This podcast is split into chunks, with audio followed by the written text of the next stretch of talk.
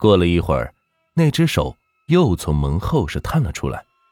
我特意的看了一下，那只手的手背上的淤痕已经变成了黑紫色，而且又新添了几道紫红色的淤痕。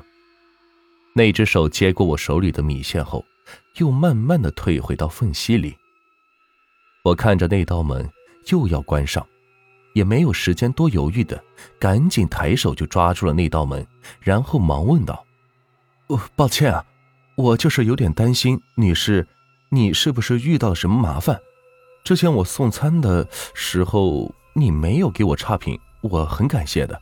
呃，所以如果你有什么麻烦的话，也许我能帮个忙。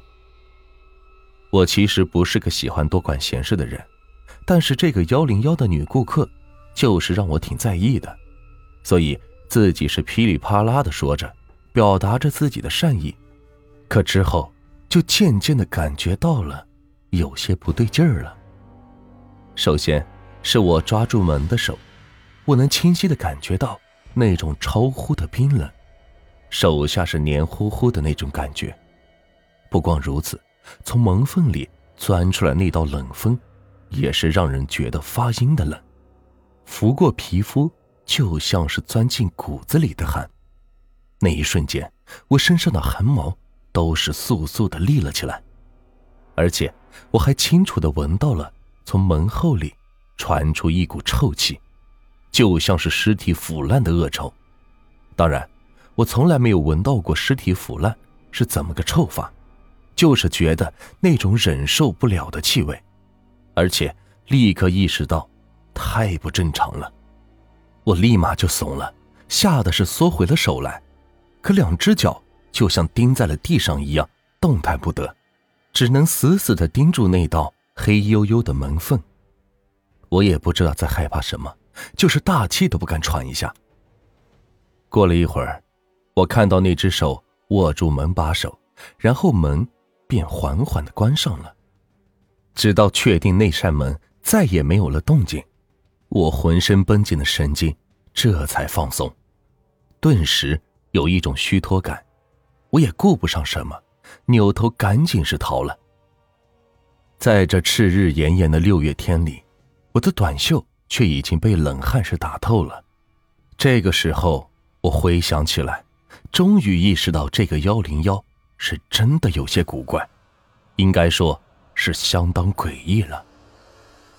首先是我连续接到来自幺零幺的订单，也是这时候我才发现，竟然都是每隔两天，而且下单的时间还都是在同一个时间里，分秒不差。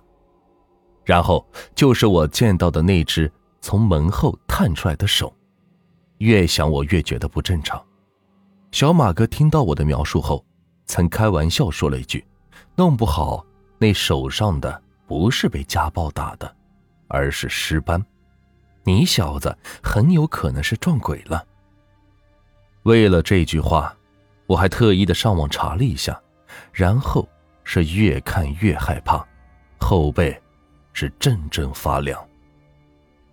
之后是过了两天，万幸的是，我再也没有接到过幺零幺的订单，却有两名警察找到了我，只是询问了我。关于幺零幺是否送餐的问题，我知道很有可能是出事了，所以便如实的说了前后送的三次单的情况。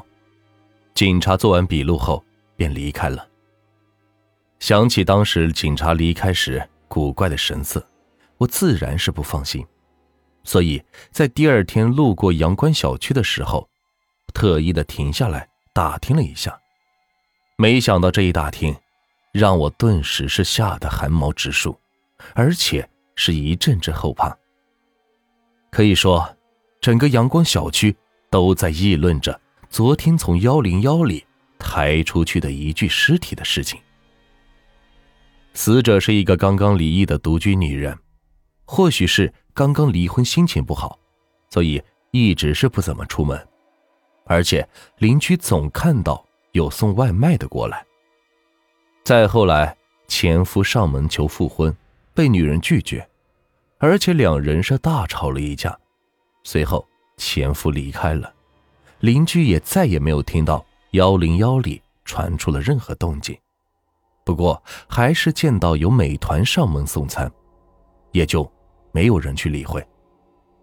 没想到这个女人已经被前夫用水果刀是捅了十数刀，又被割喉，可尸体过了一周以后才被发现。据说当时尸体是靠坐在门口的，血是喷了一门板，门后的地上都是血，现场是惨不忍睹。可是，女人既然已经死了一个星期了，那么那三次外卖订单是怎么一回事呢？有人说，一定是女人的前夫怕杀人的事情很快暴露，所以故意点的外卖。首先不让邻居起疑，虽然被抓捕的前夫没有承认，不过这样解释似乎也说得通。我想，也许只有我清楚女人尸体旁边的那三袋米线，外加一瓶饮料、一杯奶茶是怎么回事吧。可是对于这件事，我不敢再提起一个字，更是不敢去想。我一直想不明白，那天我趴在门上的猫眼。往里边看时，看到的那片红色是什么？以及门后的情景。事情到这里似乎就已经结束了，好吧，我也真的以为这件事就这样过去了，却没想到有一天，我再次收到了来自阳光小区幺零幺的订单，而且还是和那三次的订单一样，同一个时间。这就是我为什么辞去了美团骑手工作的真正原因了，而且直到现在，我在听到手机突然传来了一阵短信铃声时，我整个人还是会吓得立刻一抖，然后惊恐的看着手机，那条来自阳光小区幺零幺的外卖订单。